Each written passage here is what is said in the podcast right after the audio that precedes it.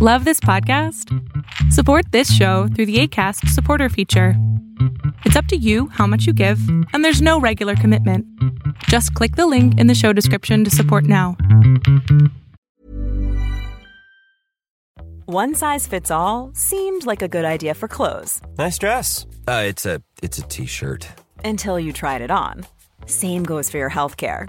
That's why United Healthcare offers a variety of flexible, budget friendly coverage for medical, vision, dental, and more. So, whether you're between jobs, coming off a parent's plan, or even missed open enrollment, you can find the plan that fits you best. Find out more about United Healthcare coverage at uh1.com. That's uh1.com. I'm Sandra, and I'm just the professional your small business was looking for. But you didn't hire me because you didn't use LinkedIn jobs. LinkedIn has professionals you can't find anywhere else, including those who aren't actively looking for a new job but might be open to the perfect role, like me. In a given month, over 70% of LinkedIn users don't visit other leading job sites. So if you're not looking on LinkedIn, you'll miss out on great candidates like Sandra. Start hiring professionals like a professional. Post your free job on linkedin.com/people today.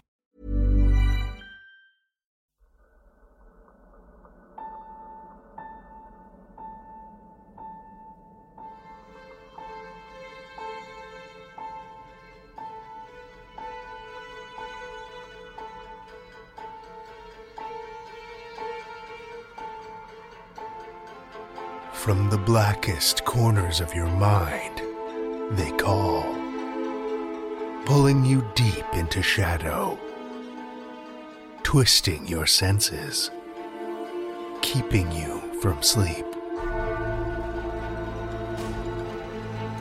It's time to face your darkest fears. This is Tales to Terrify.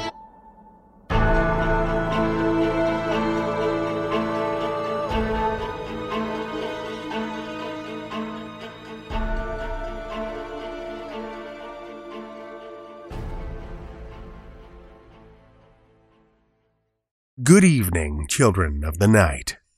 As I mentioned last week, we're taking a little hiatus from our travels while I'm out of town. So sit back and relax. We should be back on the road again next week. Speaking of next week, we've got something a little special cooked up for you. Something uh, a while in the making. At long last, you'll have the pleasure of feasting your ears on the terrifying, bite sized, fetid morsels of our first ever flash fiction contest.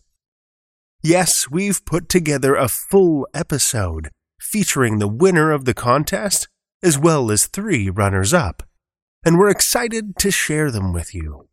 So make sure you tune in. You don't want to miss it. But don't worry, we haven't forgotten about you this week either. We have one story for you this evening, which comes from Andrew L. Hodges. Andrew L. Hodges was born in Suffolk, England, but spent the majority of his life growing up in Virginia. Living on a farm, he showed a very early interest in both naturalism and fantasy stories. He has worked as a biology teacher, a university professor, and a paint contractor, and served for several years as an emergency room hospital volunteer. He enjoys writing horror and draws on his love of biology and Appalachian scenery for his work. Children of the Night, join me for Andrew L. Hodges' Blue and White, a Tales to Terrify original.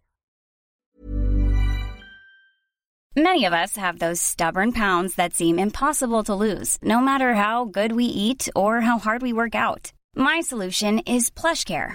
PlushCare is a leading telehealth provider with doctors who are there for you day and night to partner with you in your weight loss journey. They can prescribe FDA-approved weight loss medications like Wegovy and Zepbound for those who qualify. Plus, they accept most insurance plans. To get started, visit plushcare.com slash weight loss. That's plushcare.com slash weight loss. Quality sleep is essential. That's why the Sleep Number Smart Bed is designed for your ever evolving sleep needs. Need a bed that's firmer or softer on either side? helps you sleep at a comfortable temperature? Sleep Number Smart Beds let you individualize your comfort so you sleep better together. JD Power ranks Sleep Number number 1 in customer satisfaction with mattresses purchased in-store. And now, save 50% on the Sleep Number limited edition Smart Bed for a limited time. For JD Power 2023 award information, visit jdpower.com/awards. Only at a Sleep Number store or sleepnumber.com.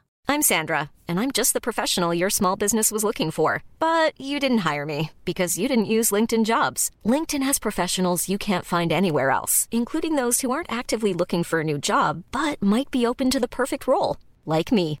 In a given month, over 70% of LinkedIn users don't visit other leading job sites. So if you're not looking on LinkedIn, you'll miss out on great candidates like Sandra. Start hiring professionals like a professional. Post your free job on linkedin.com/people today.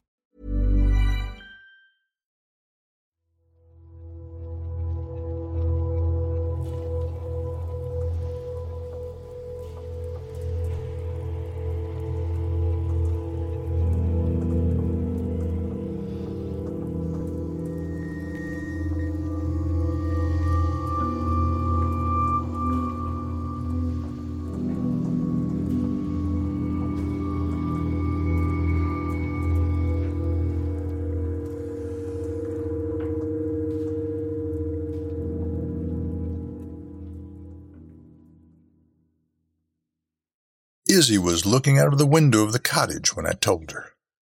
Winter was settling over the mountain, and the ice glazed trees sparkled in the sun. The chill Izzy brought with her suited Winter. This in contradiction to her long blonde hair, which she kept tamed in a bun. She listened to my proposition while smoking a cigarette with a holder, her eyes staring out into the icy landscape beyond the back porch of her mother's summer cottage. She chewed over both the holder and my words as her eyes focused, yet saw nothing. Finally, she turned to me, and I shuddered with the blizzard radiating from her gaze. So you really are going? I can't go back with you, I said. We came to get away, and all we've done is squabble. There's no making either of us happy, so why try? She turned back to the window. Her face, as usual, bore mannequin stare. Though almost thirty, she was still as gorgeous as she had been at twenty-two. I loved only what she could be, what she would look like if she were animated by love or passion. She had neither of those things, and thus remained an automaton. It's icy out there. Aren't you worried about driving down the mountain? I thought I'd leave in the morning. You can tell your father it's a trial separation if it makes things easier. But I don't know where we're going to go from here. I don't see any point. She blew a smoke ring in my face. You write one moderately successful novel and you're already threatening to walk out on me. Doesn't say a lot about our marriage, does it, Paul? I coughed but refused to respond. I had married her for financial support, just as she had only married me to satisfy her parents. She had taken me in because I was a nobody, a reporter with dreams of being the next big thing on the bestseller list. It had never occurred to her that I might hit it big enough to no longer need her, though I still couldn't fathom why it should matter. She didn't love me, and I didn't love her. I had tried, but there was nothing to love and nothing stared out at me now behind those twin diamonds on either side of her nose. When I had first met her, those blue eyes were my first impression. They were still the strongest, the only other impression being the coldness that she always carried with her. Yet those twin sapphires stared at me as their intensity sucked the warmth from my very body with their power. Can't I persuade you to stay? She asked, and there was a slight twinge of pleading to her voice. That frightened me, because Isabella Dorian didn't plead for anything. Yet there it was, that sense of needing which I saw only on those occasions where I became useful to her. I backed away. Those eyes were a vortex, and I couldn't always escape. Izzy, I think I need to leave soon. That storm's going to get worse, and do you really want me here knowing what you know? I don't think it's healthy for us to go on pretending like we have been. She stared at me contemplatively. I wondered again how much she knew. It was ridiculous to assume that I was so good at leading two lives that she didn't suspect. Secrets become ghosts, and the undead voices moan. Then she released a dismissive wave of her hand. I can't stop you, Paul. You get something into your head and off you go. You never really could stay focused on anything. Maybe that's why your writing is so erratic. I bit my tongue. She had never yet finished a single novel that I had ever penned. Anyway, she said, turning back to the window, you'll be back. It's not as if you have anything besides me. I expect to see you back in a month with that stupid smile on your face.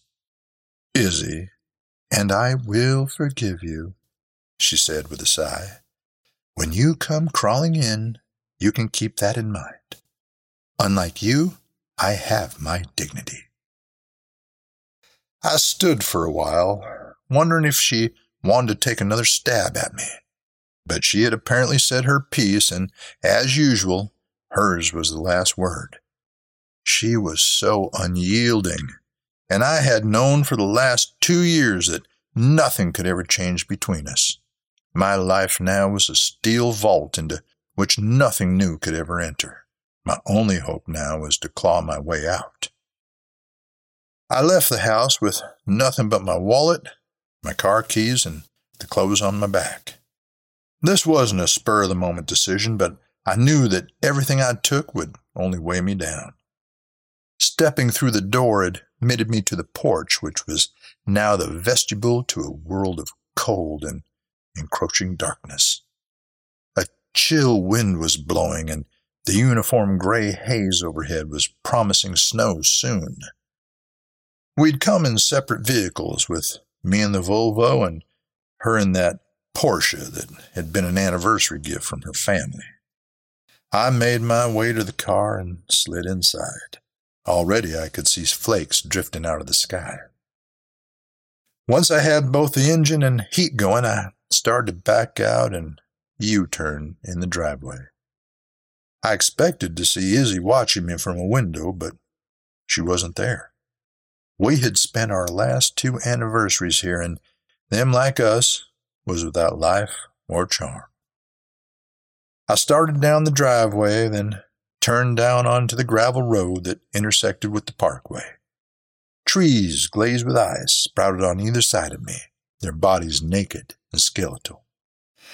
I thought about how beautiful the place must be in spring, though we had never come when the orchids bloomed. Izzy insisted we spend the warm months in France.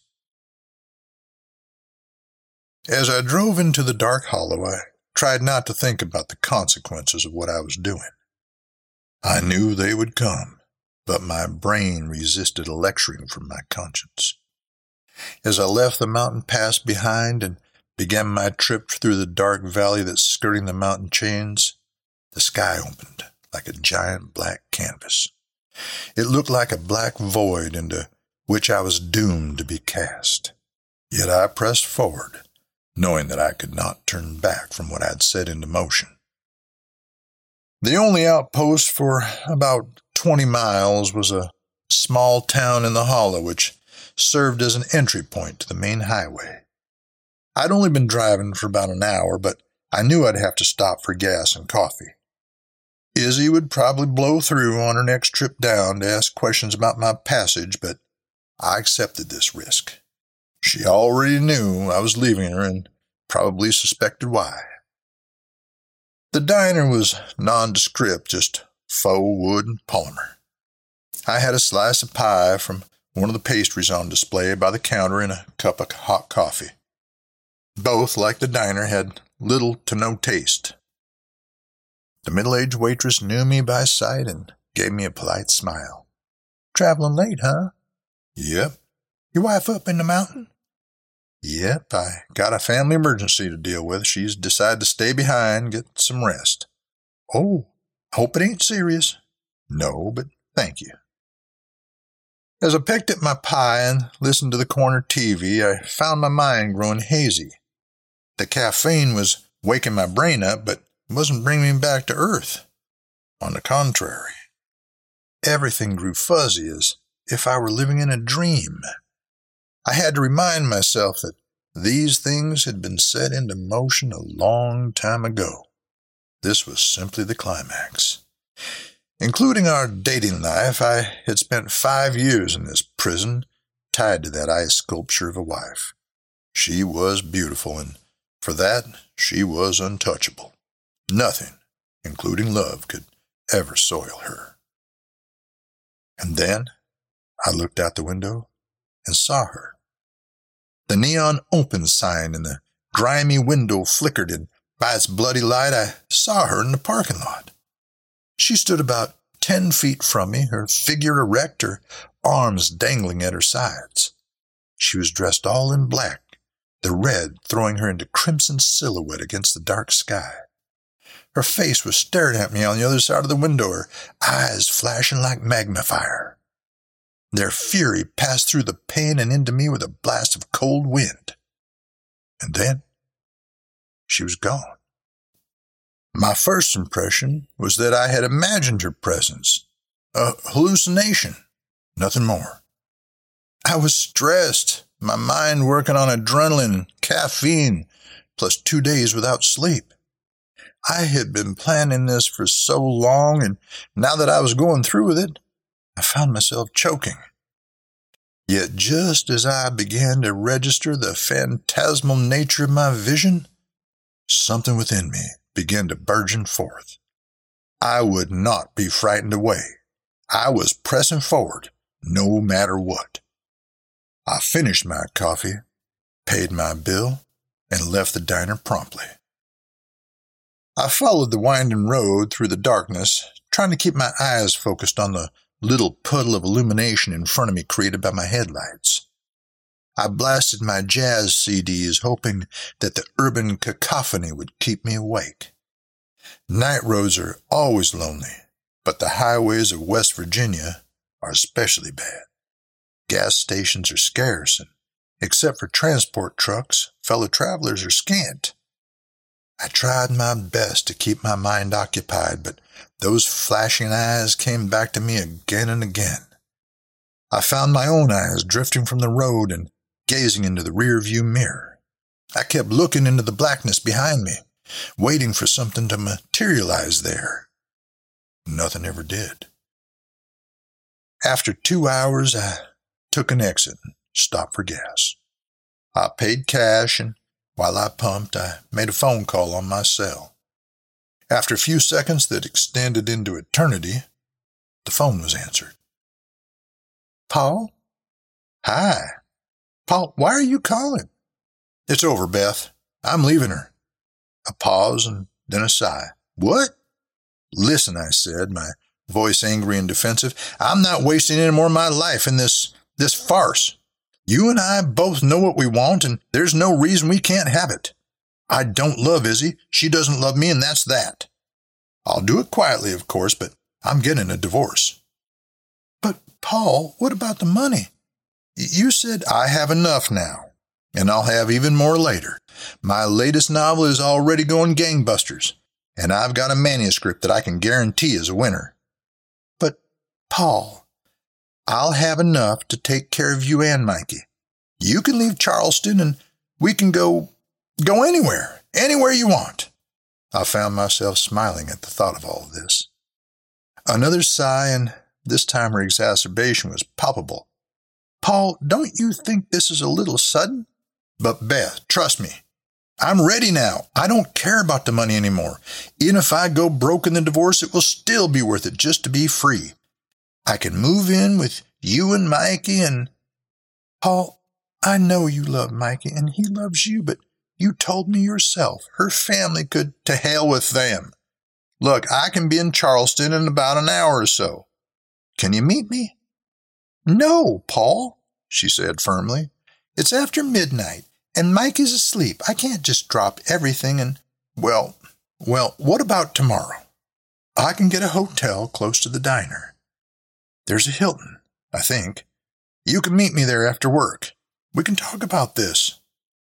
Paul, I think we need to. You don't sound well. I've never been happier, Beth. Listen, why don't you. I stopped and felt my bowels roil. There she was again, at the far end of the lot.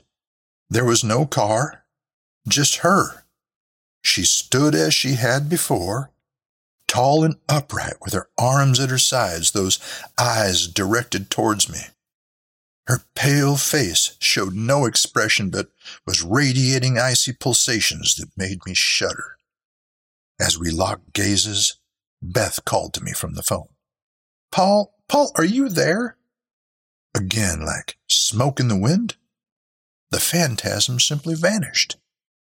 I could not take my eyes away from the spot where she had been, and it took me several moments to find my voice again. I have to go, Beth. I'll call you. I promptly hung up, still watching that empty patch of light several yards away. It was extremely cold now, and my shoulders had started to shake without me noticing it. I climbed back into the car and turned on the engine, letting the whispers of the heater wash over me. I sat for a while, trying to understand what I had seen. Was Izzy following me? There had been no vehicle with her, and despite my constant checking, I'd seen no one following me on the road. If she was following me, how'd she gotten here? I couldn't even be sure looking back that I had seen her.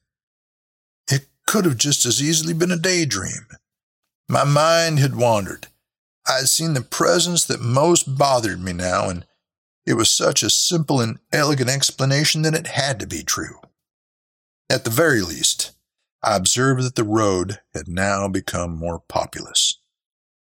I began to see more cars and gas stations, along with a steady stream of green road signs. Bleary lights illuminated a maze of mean streets constructed from damp brickwork and electric chaos. Charleston had never been beautiful, even during the coal boom, but it was where the love of my life now waited for me.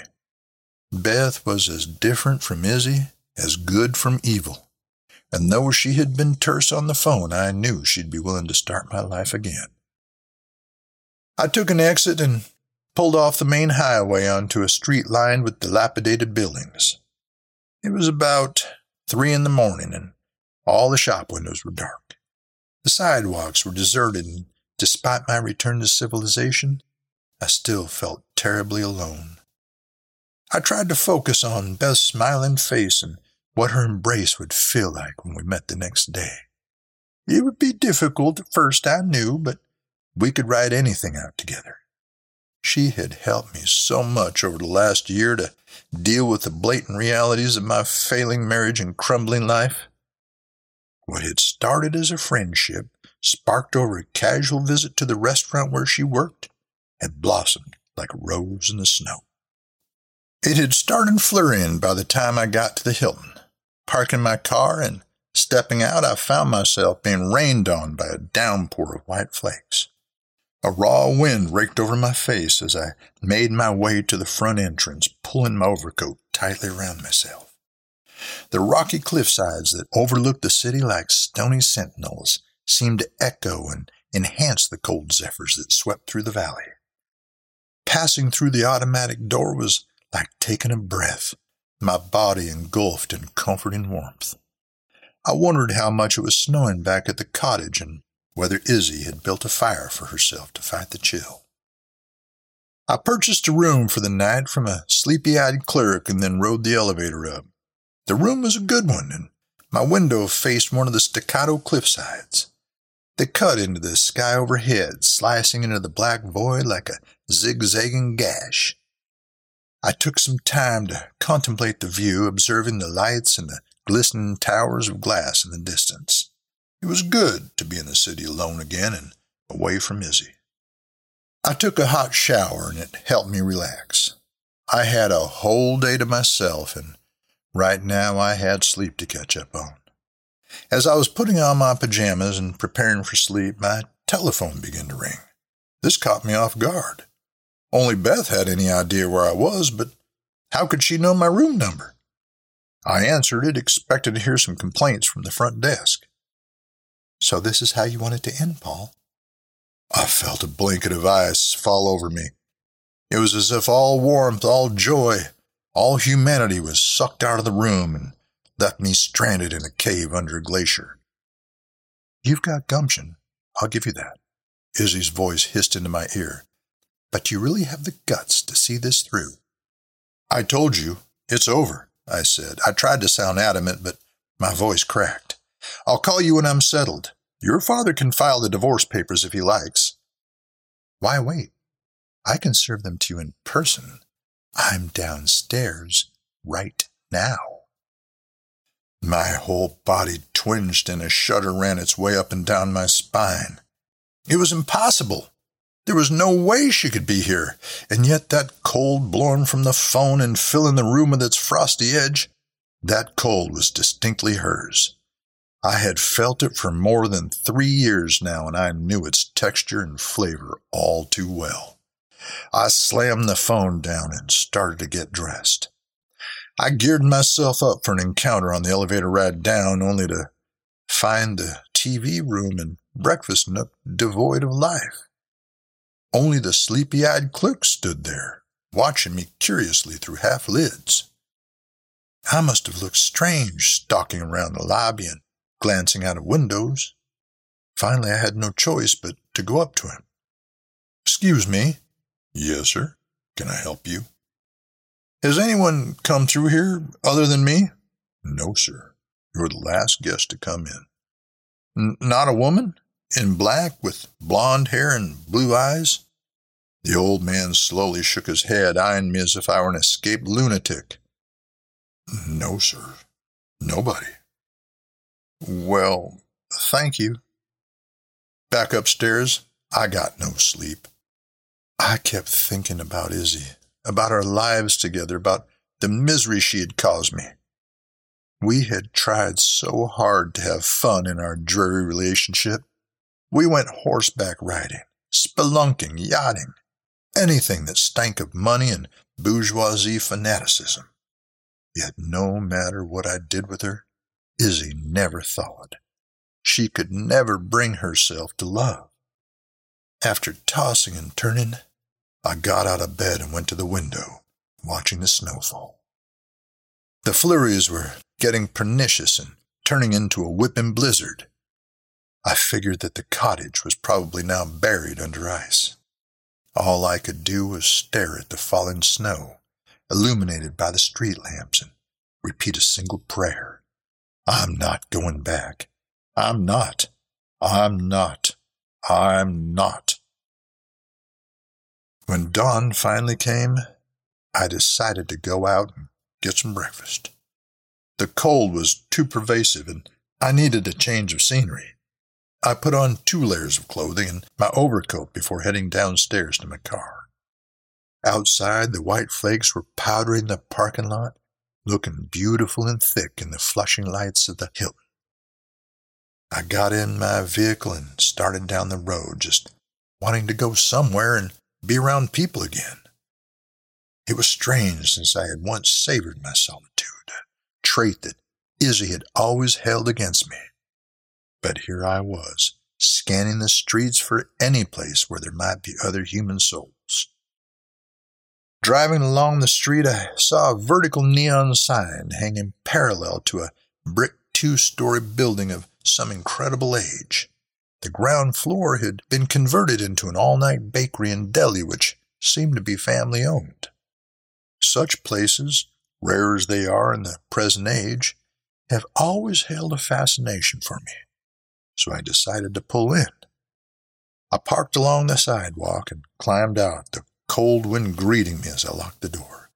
Flakes were falling fast now in swirling, slanting trajectories. It was about five o'clock now, and the rising sun was brightening the sky. I knew it would be a hazy sort of day, and the dampness of the morning was giving way only to more cold, wet winds. Stepping onto the sidewalk, I found myself drawn like a moth into the lighted interior of the little restaurant. It was both empty and very homely. The carpeting, floral tablecloths, and phalanx of landscape paintings made it feel more like some grandmother's living room than an eatery. I was waited on by a plump elderly woman. Her son and daughter in law apparently ran it during the day, who served me up a southern breakfast of biscuits and gravy with a steaming hot coffee. She brought me the paper when it arrived, and I scanned the articles to occupy my mind. I don't recall how I saw her. Perhaps I'd put the paper down to ponder an article, but my eyes were drawn to the window. But even as I turned my head, I knew I would see her there. Her face wasn't pressed to the glass, but it was close enough for me to see her face clearly. She was dressed, as she had been, in black, and her blue eyes seemed to glow from her pale face. Izzy was looking at me with that same blank expression, contrasted with those intense blue eyes. Though she made no gesture, nor did she even raise either of her hands, she seemed to be trying to communicate something to me. It wasn't simply anger, as I would have expected, but something else. I watched her, and she returned the sentiment, apparently pondering me like an animal in the zoo. Yet there was a meaning in her intensity, a sense of need that I could not quite piece together. I got up and ran outside, ignoring the string of questions called out to me by the hostess. I shouldered my way through the door and into the snowy dawn twilight.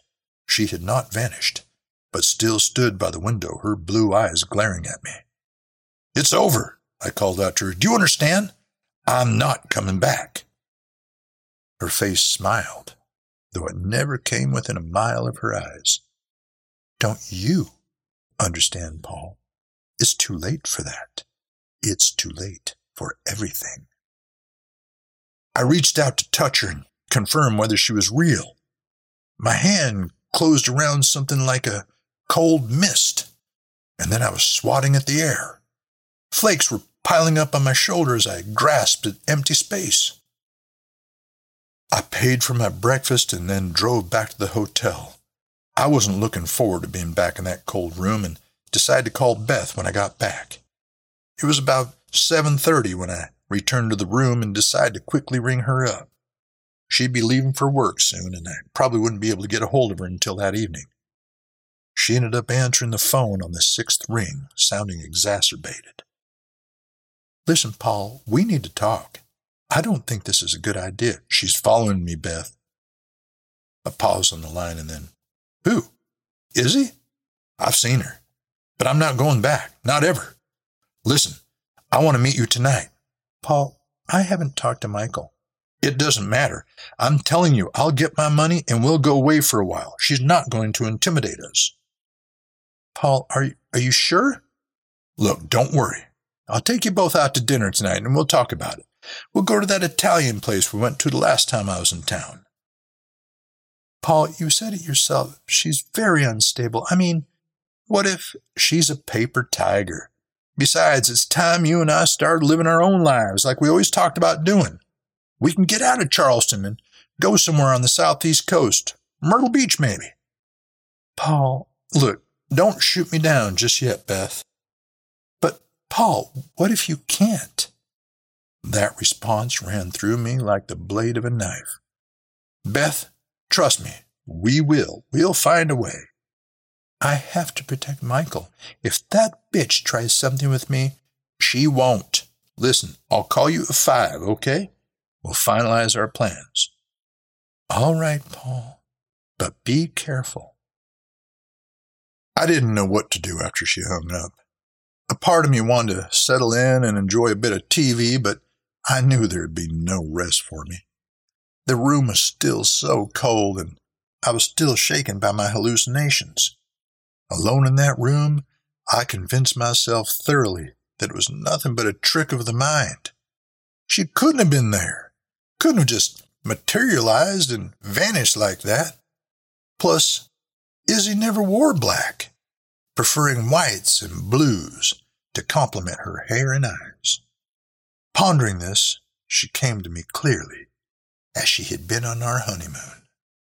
We had gone to Tahiti, a trip paid for by her exuberant father. I saw her in my mind's eye, standing in the sand in a conservative one piece and straw hat, a bucket full of shells in one hand. Even on a sandy shore, she seemed cold and distant. I paced the room, but I always ended up back at the window to watch the snow fall. After a while, I resolved to call the cottage. That was the only way I could know for sure. If she answered the call, then it would prove that it was all just a trick of my brain. And if she were there, she would answer. She'd even be expecting me. I could hear her voice in that very moment, her tongue clicking, her sarcastic tone chiding me yet inviting me back. Yet at that moment, I was willing to endure her sardonic tongue if only to have the matter settled. I dialed the phone and sat on the bed while waiting for an answer. But none came. It went to voicemail. I hung up, my head reeling. I started rationalizing immediately. Maybe she was in the shower, or she went into town, or she'd gone home. It was just phantasms that were following me, not a creature of flesh and blood. I decided to try to wait it out in the hotel room, believing that at least here I, I had a modicum of safety. I was fine for the first hour, and then the phone call started. I ignored the first, sensing what it was. Then, about ten minutes later, the shrill ring sounded again. I answered, just to shut the bloody thing up. Hello? You're going to have to face this, Paul. I'm not facing anything. It's over, Izzy.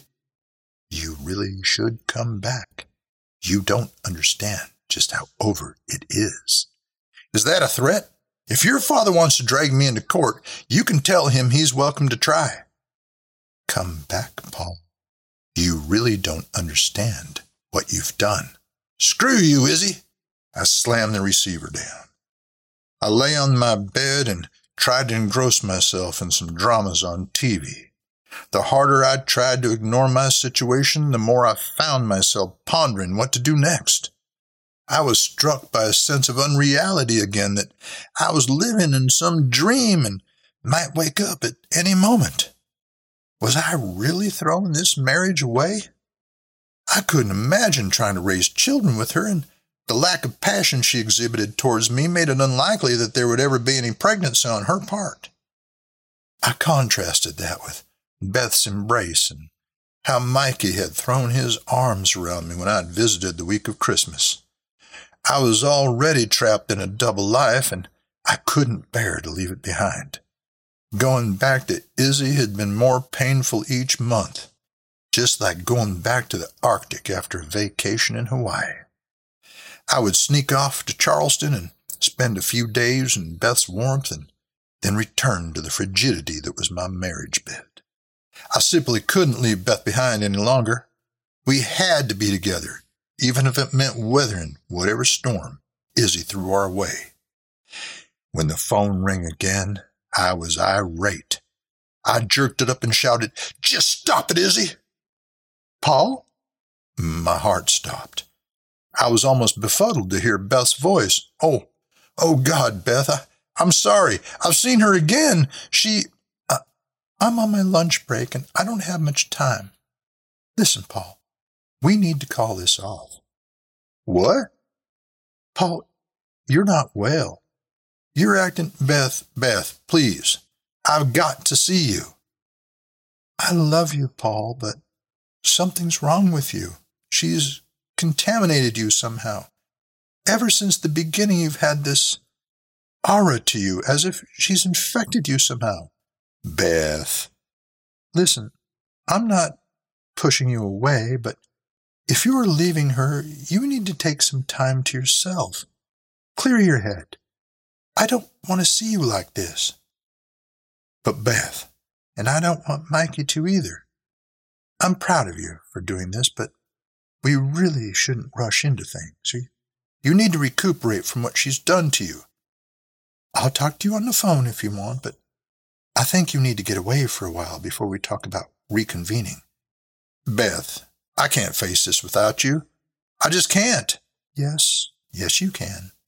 It'll be all right. Just leave Charleston. Go stay with your family on the coast. Your mother, of all people, will understand, but we really can't go on with you like this. You've got to get away from her. But I am away from her. I. But you're jonesing, Paul. My ex was an addict, remember? I know the symptoms. That's why you're seeing her everywhere. You're just hoping that she's going to come and get you, to save you. Beth, no. Please, no. Don't, don't say that. Call me tonight, Paul. I mean that. And tomorrow, too. But I can't meet you. You need to get your head straight. I was on the verge of tears. I needed her so badly, and I had put so much faith in her embrace tonight that rejection felt like having the gates of heaven shut in my face. Just call me tonight.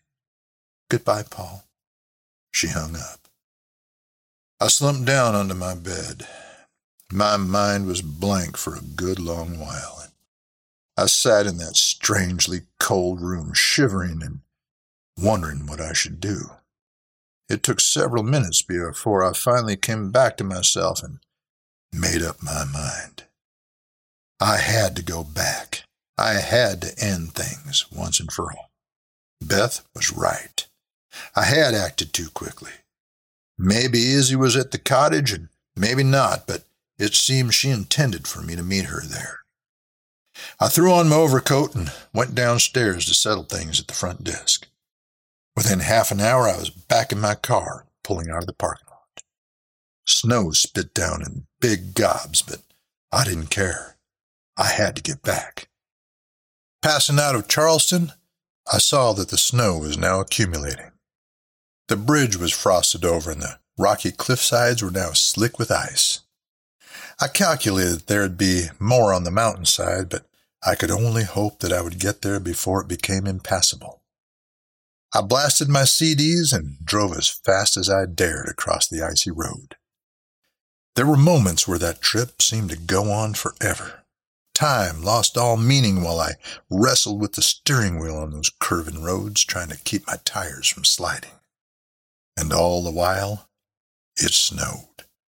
The world had become a white haze, the sky a uniform fog, while the roads were peppered with flakes. The road barriers and embankments were soon covered, as were the trees and cliffsides.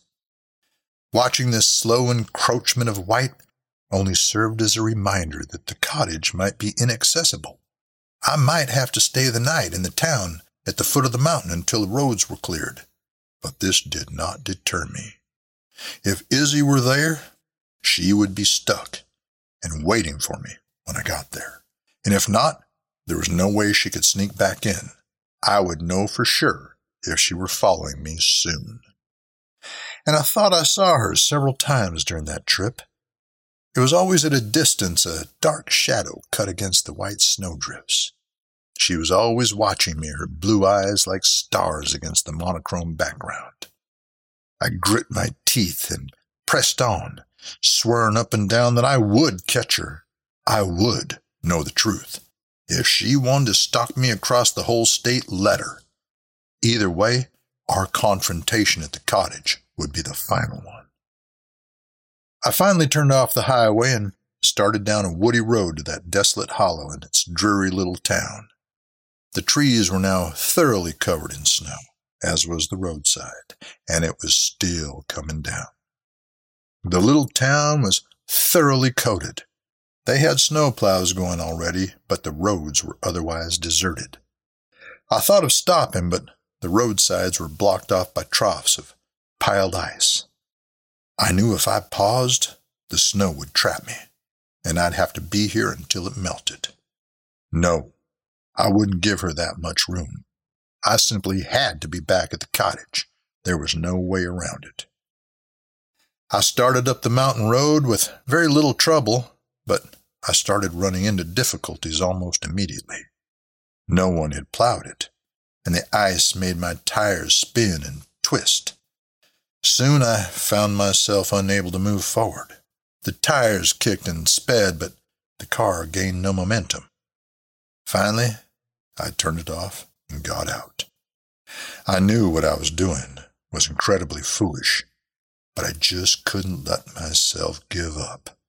If I couldn't get up the mountain, neither could she, nor could she get down. My prediction was correct in that wherever she was, she was stuck and could only get out through me. I left the car and started walking, moving through calf deep snowdrifts. I had on my boots and overcoat, but it was still so cold and wet, and the snow kept coming. The wind whipped around me, coming down the craggy cliffs and bringing with it chill of cold stone and gray sky overhead. The only sound I heard was the whistle of the wind and the crunch of my booted feet as I walked through the icy snow. I tried to keep my mind focused on the cottage to keep plowing ahead despite my discomfort. At first I shuddered, but I gradually acclimated enough to keep the cold out of my mind. I estimated it to be about five miles up to the cottage, and though I knew what I was doing was dangerous, I pressed on. At that point, I was beyond even considering the possibility of turning back. I had to know. I ended up losing two toes because of that trip, by the time I was mounting the porch of the cottage, I could feel myself warming with the beginnings of hypothermia. Her car was still out front, piled under the snow, but I did not accept this evidence as total. I had to go inside to see her there staring at me with those judging electric blue eyes. I had my keys with me, and with clumsy fingers I managed to turn the lock and push the door open. The inside of the cottage was like a refrigerator, warmer than the outside, but only moderately. There was still that chill in the air, and a draft had built up within that box like interior. As I stepped into the house, I immediately saw that the fire in the fireplace was out. Even the embers didn't glow. The hearth was full of black and white ash.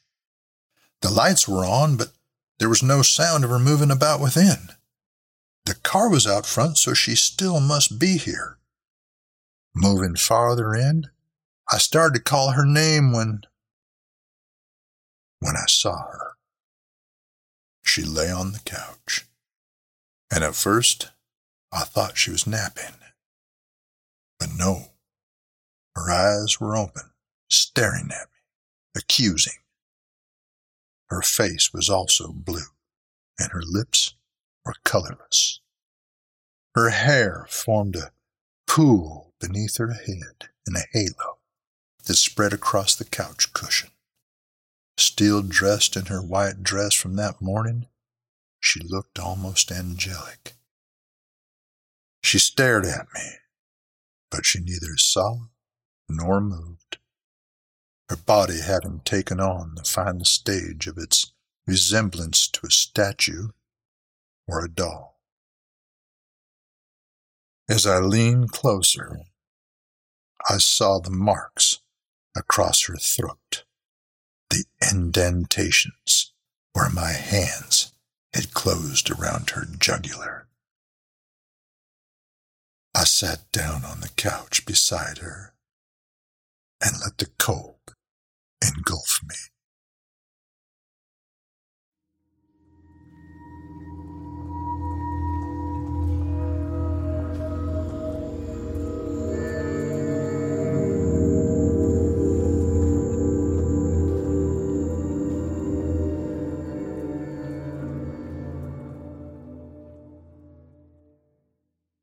That was Andrew L. Hodges' Blue and White, is read by Scott Fulps.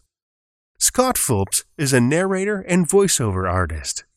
When not disturbing your dreams with tales of horror, Scott can be found in Washington, D.C., where he works as a restaurateur. He currently resides in that most haunted of commonwealths, Virginia. Thank you, Scott.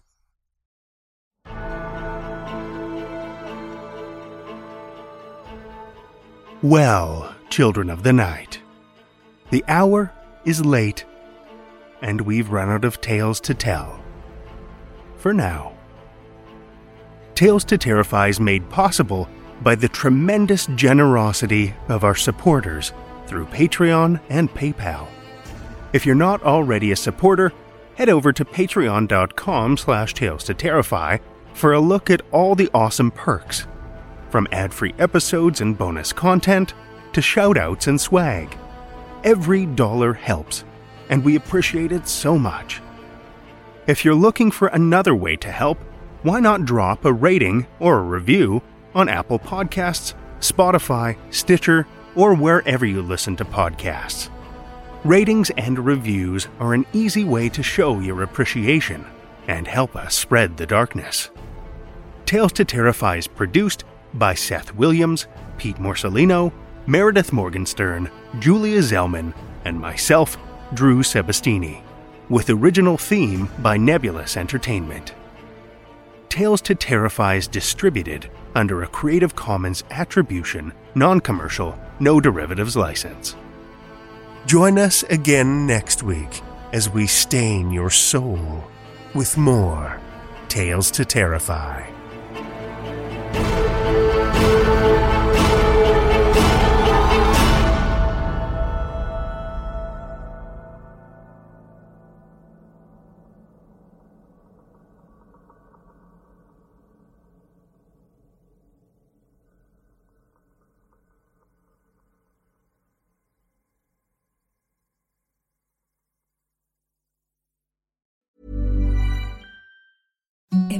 The softest sheets you've ever felt. Now imagine them getting even softer over time. That's what you'll feel with Boll and Branch's organic cotton sheets. In a recent customer survey, 96% replied that Bowl and Branch sheets get softer with every wash. Start getting your best night's sleep in these sheets that get softer and softer for years to come. Try their sheets with a 30-night guarantee. Plus, get 15% off your first order at bollandbranch.com. Code BUTTERY. Exclusions apply. See site for details. Planning for your next trip? Elevate your travel style with Quince. Quince has all the jet setting essentials you'll want for your next getaway, like European linen, premium luggage options, buttery soft Italian leather bags, and so much more. And is all priced at 50 to 80% less than similar brands.